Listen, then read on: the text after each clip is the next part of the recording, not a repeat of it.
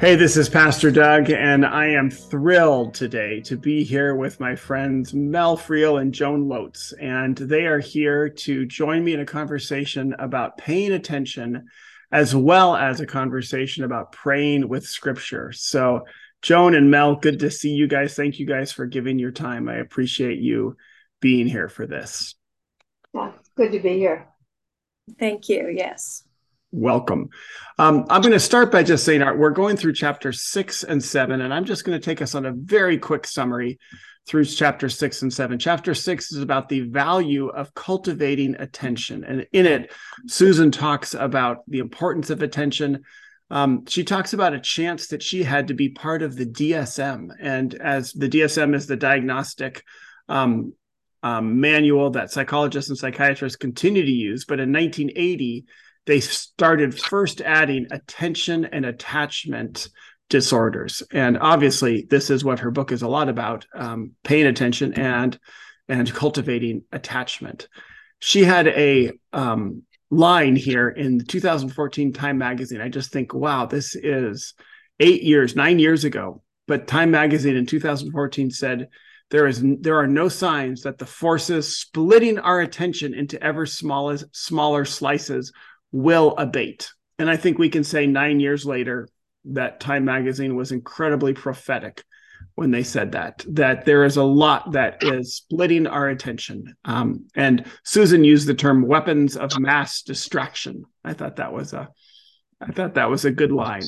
Um, and she says the increasingly abundant and predominantly secular mindfulness literature addresses a number of these issues of attention. She brings up this idea. We've we've heard this if you've been paying attention, this has been a big issue in the last four or five years this idea of mindfulness. And Susan is talking about all the different themes and the ways that people are cultivating mindfulness in in a way of kind of trying to interact with the di- lack of attention that we're seeing and she sees a lot of this mindfulness as sort of taking very ancient old practices and sort of stripping away the religious and spiritual connotations and making them palatable for a more secular audience.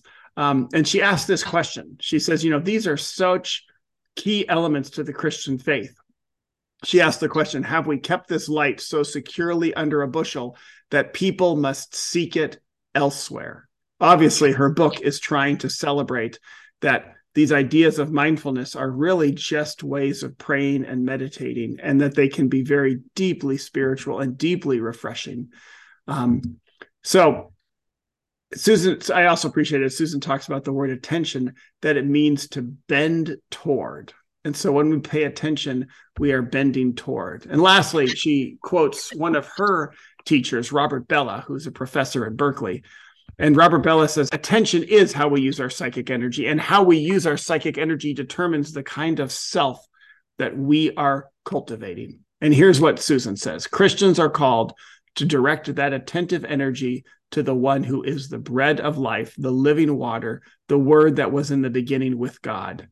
More than attentional practice, this is soul cult- cultivation.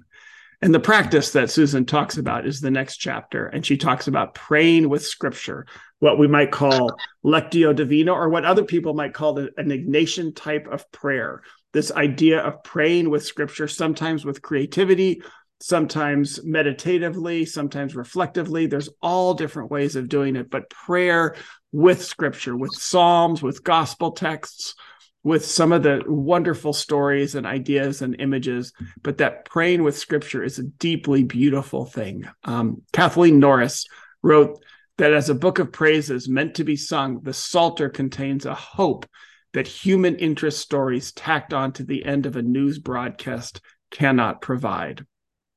And Susan talked about her mom praying a psalm a day in the morning.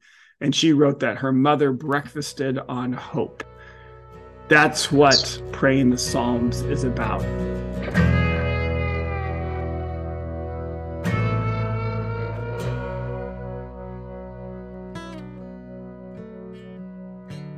And I am so thrilled to have um, Mel and Joan with me. And I just wanted, I know that you guys had a chance to read this chapter too. Was there anything that caught you in this chapter? Anything you noticed, anything you wondered as you read Susan's words about attentiveness as well as praying with scripture? I guess the first of those two chapters was the one on attentiveness. And before I even read the one that talked about praying with scripture, I thought this is so much what happens um, when you add scripture to things. It just that and there was an earlier chapter also on listening, and I thought those both of those things were really applicable to what we do when when we use scriptures as part of the prayer. Love that. Mel, what about you? What did you notice? What did you wonder? I uh, liked your description of attention and attentiveness uh, very much. One of the things that caught me was is that because God attends to us, we are made to attend to Him. Mm-hmm. So I really think that that is something that we do each time we sit down in prayer. We are giving ourselves that opportunity to attend to the one who attends to us. We're listening together. Yes. I liked your uh, definition of mindfulness. Mindfulness is a receptive attention to and awareness of present events and experience. And so you mm-hmm. allow yourself to slow down and be in the present. And I feel that that is so important to a prayer time or a quiet time, whatever length of time you can give to it. Yes. Amen. I love that.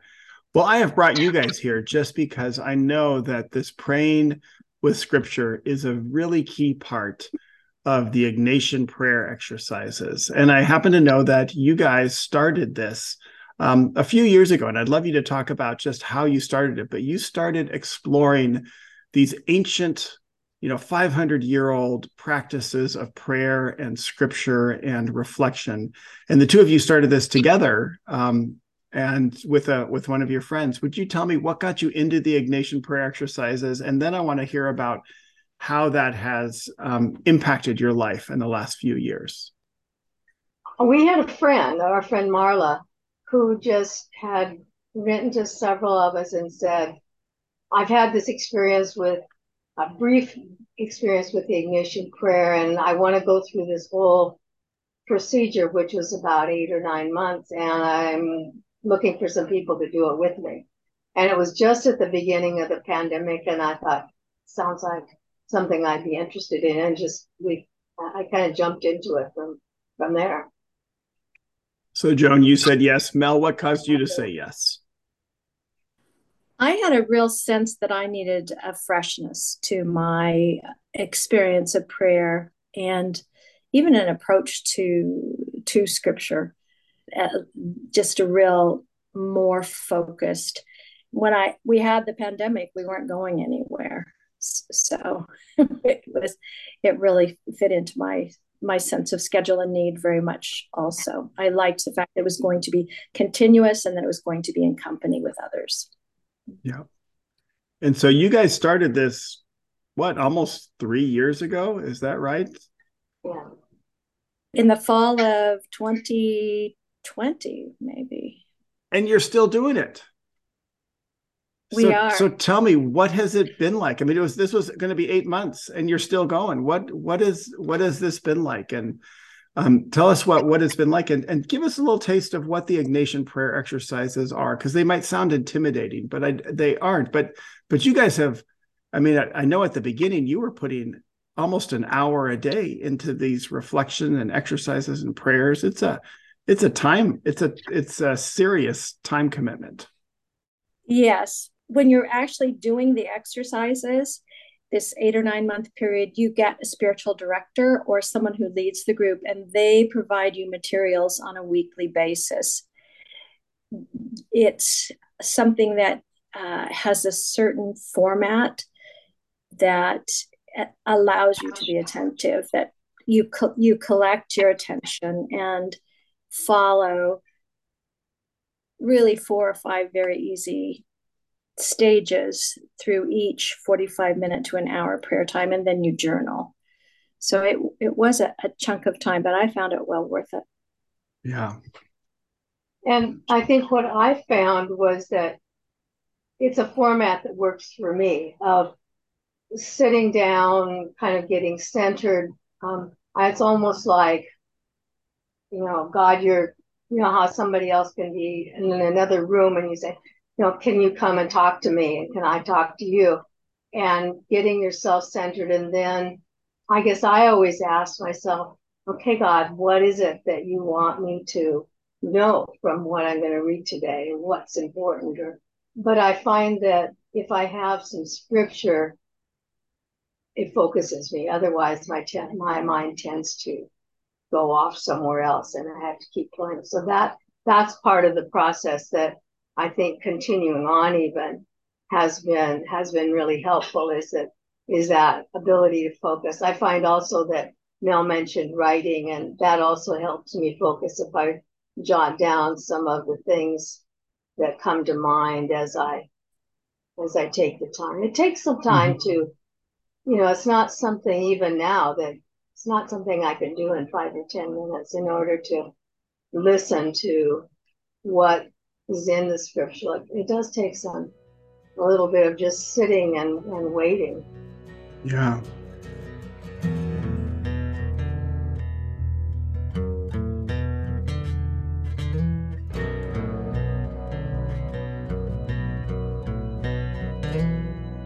But I want to know with this focus you guys have had on scripture and praying with scripture, what has it done in your life?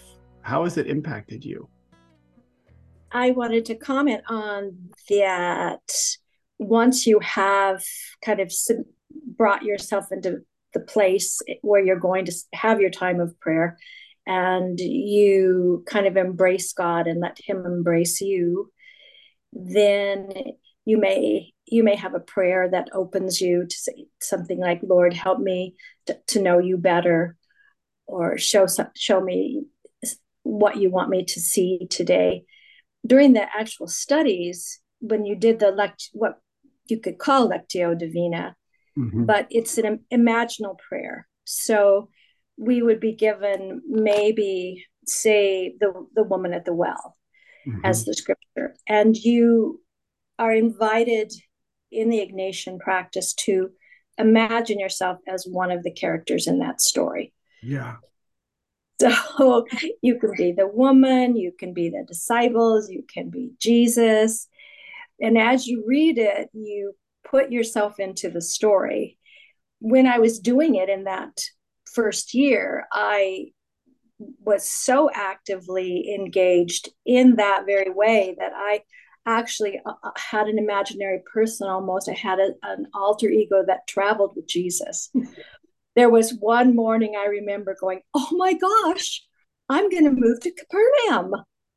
and I was so excited and I loved the, the marriage of Cana. And I actually, one of the things that happened during the last, the, the, what we think of as Holy Week, mm-hmm. was actually six weeks in the Ignatian prayer exercises. And one of the characteristics of it is, is that you do repetitions. So if you had the woman at the well, you would go there. You know, the next morning you would get up and reread the scripture, redo it, re be in that space. So that had a very strong impact on me. I started to mention Holy Week was actually we had six weeks instead of one week of Holy Week. So it was, I mean, actually, physically, I began to, my, my blood pressure went up, my heart rate increased. I, I, I was ill with grief by the end mm. of it hmm. because the last week is actually what the Catholics call Holy Saturday when oh. Jesus is in the grave. Mm-hmm. So I imagined him being taken down off the cross, going with being one of the women who went and washed his body. And we, you know, seeing Mary weeping. And then we had a whole week of Jesus in the tomb, and you couldn't even talk to Jesus in your prayer time. Wow. So, yeah, it was very um, intense in some ways. Mm-hmm. It it has moved from that but I'm mm-hmm. going to stop there and see if Joan wants to comment about what it was like for her during there. Well, it's it, I think it's just a way of making those stories that we've heard a lot of times more real and understanding what was going on um, during them. And I find that I think we use the imagination more initially. There are still times when when it is helpful to go back and think, you know, if I was there, what would it be like? Or what was, you know, the other thing that I sometimes go back is, hmm, I wonder, wonder why this particular story is here and what's, you know, if I, you know, what's the lesson for me from this?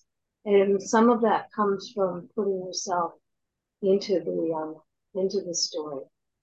Um, I find it also interesting sometimes, and it's not something I can, you know, know is going to happen, but sometimes I'll think, hmm, if this happened today, what would it be like? You know, if where would um, John the Baptist. He'd live up in the mountains somewhere in the Cascades, you know. And sometimes that helps me understand what was going on. So there's there's there's parts of what we did during those first few months that still continue on. But I think it's part of it for me is just the taking the time to mm-hmm. say, you know, what stood out to me and what does and, and I often have to read the passage several times. You know, the first time you think, oh, okay, I know this story, and then you sit with it for a while and you read it, and all of a sudden you think, oh, I've never noticed that before. I wonder, and you know, Carey's really good at those wondering questions, and I find myself doing the same thing. I wonder about, so, and then uh, I find I then have to kind of sit and and ideas will will come to my mind. And I appreciated what you said last, I think it was on Sunday maybe, about I don't know. Don't always know. I don't know. But you know, there's a lot there's a lot in the scriptures, I think, more than we sometimes think. We think this is a story we're all about. But I don't really.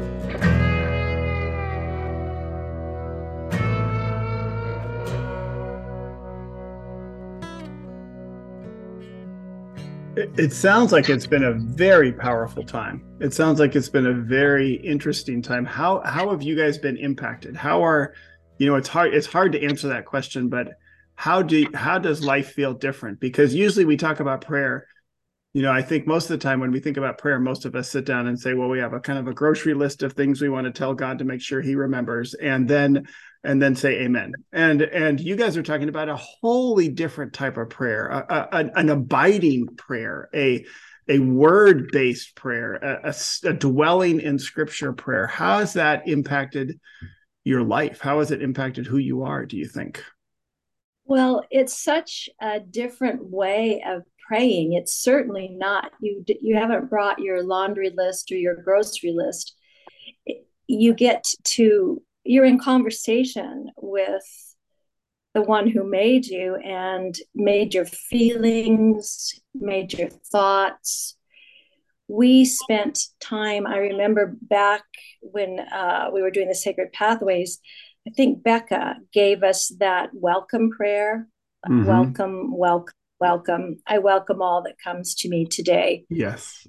For I for my healing, my growth, and my being. And so it's more entering in in that way sometimes you have to start from where your thoughts and feelings are i have some mornings not been able to concentrate on the scripture or the um, sometimes in the re- exercises it would be an actual meditation like one of them was called Two Banners, where you imagine that you're under the banner of Jesus and the gladsome company, and you're all traveling together in this wonderful, joyous company, or whether you're under the dark banner of the enemy's forces, where mm-hmm. it's all about twisting your mind, twisting your life, making you not the best person that you are called to be in in the Lord.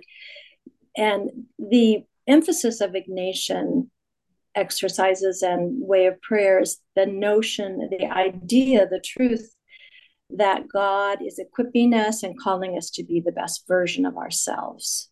Yeah. So sometimes that means, well, often it, it you need to bring the person that you are to the time mm-hmm. of prayer.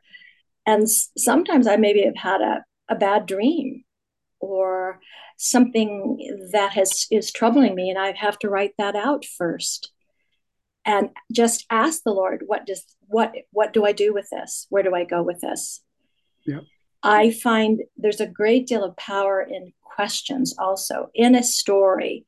For example, we're at chapter four of Luke, and so we're going, you know, like a half a chapter a week. And the paralytic, the one that's lowered through the roof, yeah. you get to ask so many questions every oh time you read a yeah. story or your experience of feeling or thought, you get to ask questions. Why did it happen like this? How was the man feeling? How were his friends feeling? How did the Pharisees feel? What were they thinking? What was Jesus feeling? And you can move your own feelings into that and begin to let the Lord help you have peace with your own maybe not good feelings or peace with your own sins and mm-hmm. letting go of that, letting go of the burden of a bad dream or a, an experience from the day before that didn't go the way you wanted it to. You, you bring the scripture and kind of apply it to yourself and the stuff that's happening you don't know what will happen. I, I love that because you're talking about how it's impacted you, but it's impacted your prayer life. And it sounds like it's also impacted your understanding of scripture and your understanding of encountering Jesus in the scripture. I'm so glad that you guys said yes those few years ago. I mean, what a rich time. Joan, how do, how do you find it impacting you? One of the things that it did for me is it just helped me realize what kind of a person Jesus is, what kind of a God this is that we say we believe in. You know, what are the character traits that I see over and over and over again? Because what, what we've been doing since the Ignatian thing was taking like the book of we're in Luke now and just you know reading through it sequentially and all of a sudden you see um, you notice all the different kinds of groups of people that Jesus is dealing with. You know, and you think those are all people that we need to be dealing with. You know, whether mm-hmm. it's outcasts or whether it's people who are poor or whether it's people who are um, shunned or whether it's the rich people. You know, all of these just time after time. And so I think I'm gaining a, a broader understanding of who this God is. And then from that, I look at Jesus as here's an example for me to follow, try to follow. Um, yeah. there's, there's a lot to learn, and a lot to, a lot to live up to.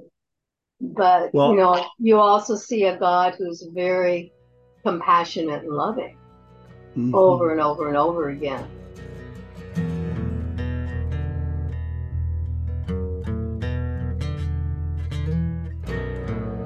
I, I, expect that most folks in our church are not going to say, "Hey, I can I can put an hour of my time away a week and go through the Ignatian exercises." But I want to start praying with Scripture. Do you guys have any encouragement on on what you would tell someone who is just going to start on this? Any ideas of any thoughts that you have on how to start praying with Scripture? I think that if you even have 20 minutes and it sounds odd, but I will actually set the timer on my watch because what it tells me is is that I can stop being on the treadmill, the gerbil wheel, the repetitive thoughts, and say, all right, at this point, I am now actually going to bring whatever it is of myself to this time with the Lord and take the scripture that I mean, maybe you're going to read the Psalms one after the other, or maybe you're going to use the sermon notes. But you don't have to cover a whole lot of material. That's not the idea. Read something and sit with it and maybe do it a second time and bring your feelings to it and then be quiet for a little while and ask the Lord, how does he feel about it? What are your thoughts, Lord? And he will often tell you over and over again, you are his beloved. But the most important thing that you can learn and carry in today is that he, he, you are his beloved and he's yours. And that can be, you know, 20 minutes or half an hour or 10 minutes, but to collect yourself in one spot and do that. Love it. Love I, it. I think it's also helpful just there's something to be said for a habit. So, mm-hmm. you know, okay, set a time and say, okay, I'm going to try and do this for 10 minutes or 20 minutes or whatever is appropriate so many times a week. I, that's helpful to me to think that. And I think it's been helpful also to be doing this with some friends so that there's a little bit of, of accountability there. And, and, uh, that's, you know, we, I think, become a, a good support group for each other. And it's been fun to come together after having all of us looked at the same scripture and saying, I noticed this or that, and somebody else saying, Yeah, I did too. It's like, oh, that, you know, that's, and that happens quite often. Other times, you know, one person will have one experience and somebody else will have something completely different. So it, it's been an interesting, an interesting journey. It sounds so rich. Mel, and I think it's really safe to say you can ask questions, for example, and expect answers. One of my favorite questions was uh, when we did the passage with Peter, how Jesus sits in the boat and teaches the people on the hillside because it's so such a huge crowd. And then he says, "Oh, Peter, let's just go on out and put your nets down." And Peter says, Okay, we didn't catch anything, but I will. And then all of a sudden, he's just swamped. His nets are just going to break. And I'm like, What's with all the fish, Lord?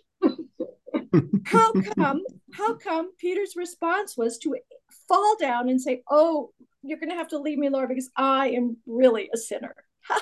how did those two things happen? So you ask those questions and you're not necessarily going to get the question the answer right that day but the next day if you go back to the same piece or thinking about it or talking about it with your friends they will have a very interesting answer and it's rich. There is i also want to say that if people there's someone there who might think that they could start in the fall and and give five days a week this 45 minutes to an hour that our friend usually starts a new group every fall in September. So it would be available Wonderful. if there's any. So there are chances there are chances there or in other places. The Ignatian exercises are almost as always someone else starting that, and it's a rich, it's a rich thing. I have really grown to love Saint Ignatius. He was not someone I learned about early on, and I think he is incredible. We we we do remember that he is a soldier some of that some of his soldiering sneaks into his exercises but it means that the exercises are portable. We're able to take them. They they fit with us i think in the circus better than possibly like other monastic exercises. There's something that is accessible to those of us who live in the circus but have been able to take 45 minutes away and to pray with scripture. Thank you guys so much. We're going to hear pastor carey share a little bit about helping out and what it what we can do for our younger disciples as they imagine how to pray with scripture.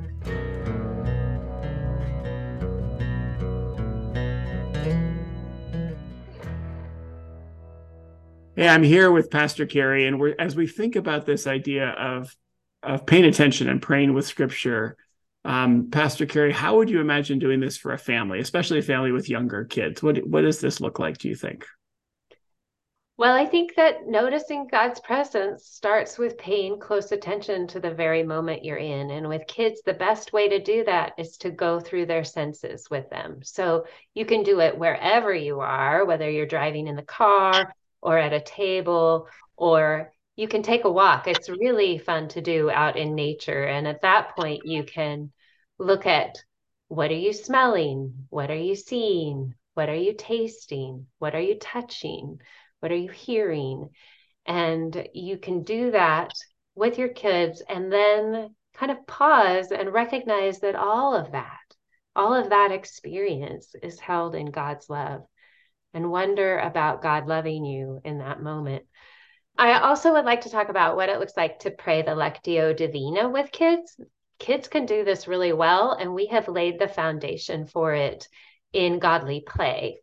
Um, we don't do the whole Lectio Divina process in godly play, but we first certainly do the first step. So when you think about Lectio Divina with kids, think about reading, thinking, and you can even put your hand on your head with your kids and you can hold the book with them and tell them you're going to pray with a scripture and you're going to read and hold the book, hold the Bible. Then you're going to think, put your hand to your head. Then you're going to pray, put your hand to your mouth and talk about, you're going to talk to God. And then put your hands to your ears, you're going to listen. So when we think about Lectio Divina with kids, we think about read, think, pray, listen. And in the reading part, we do this in godly play when we hear God's stories. After we hear it, we ask the children, what part did you like the best? What part was the most important? That's reading for understanding the text. And then in the thinking part of Lectio Divina with children, this is also a godly play question Where am I in the story? You can ask the child. So they know that question Where, where would I be in this story? and then go through the five senses with them. If you were in this story, what would you see? What would you hear? What would you feel? What would you smell? What would you taste?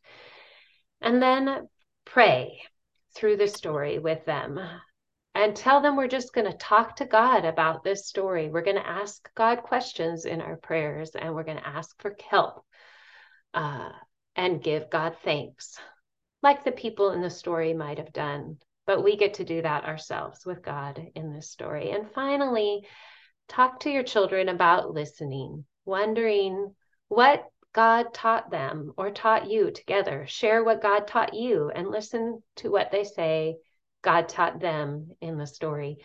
I just also want to add that in Godly Play this week, the children will be learning the story about Jesus calm, calming the storm.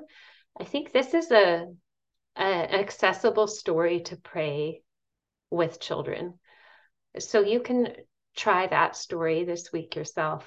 And we'll put the scriptural reference to that story in the chat, but I also will include it in my weekly email. Pastor Carey, we thank you so much. As well, today we were going to get a chance to hear our scripture. This is the scripture we've been sitting with, this wonderful scripture, which we find in the Gospel of Luke, just so happens to be the one that Joan and Mel are studying. They're going to get there in a little while. Um, but let's hear this verse of scripture read. Now, as they went on their way, he entered a certain village.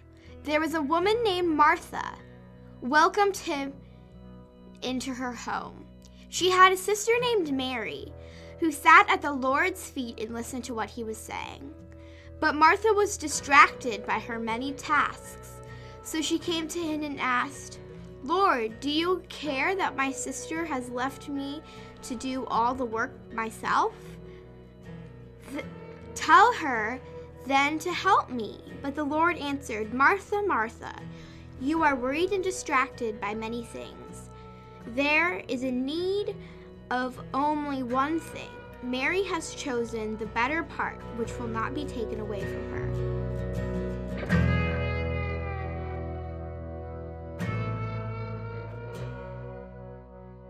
Let me just close with the encouragement. This is the rule, the brief rule that Susan found in this monastery in Big Sur that she goes to and became an oblate. Here's what she writes Sit in your cell as in paradise. Put the whole world behind you and forget it. Watch your thoughts like a good fisherman watching for fish. The path you must follow is in the Psalms. Never leave it.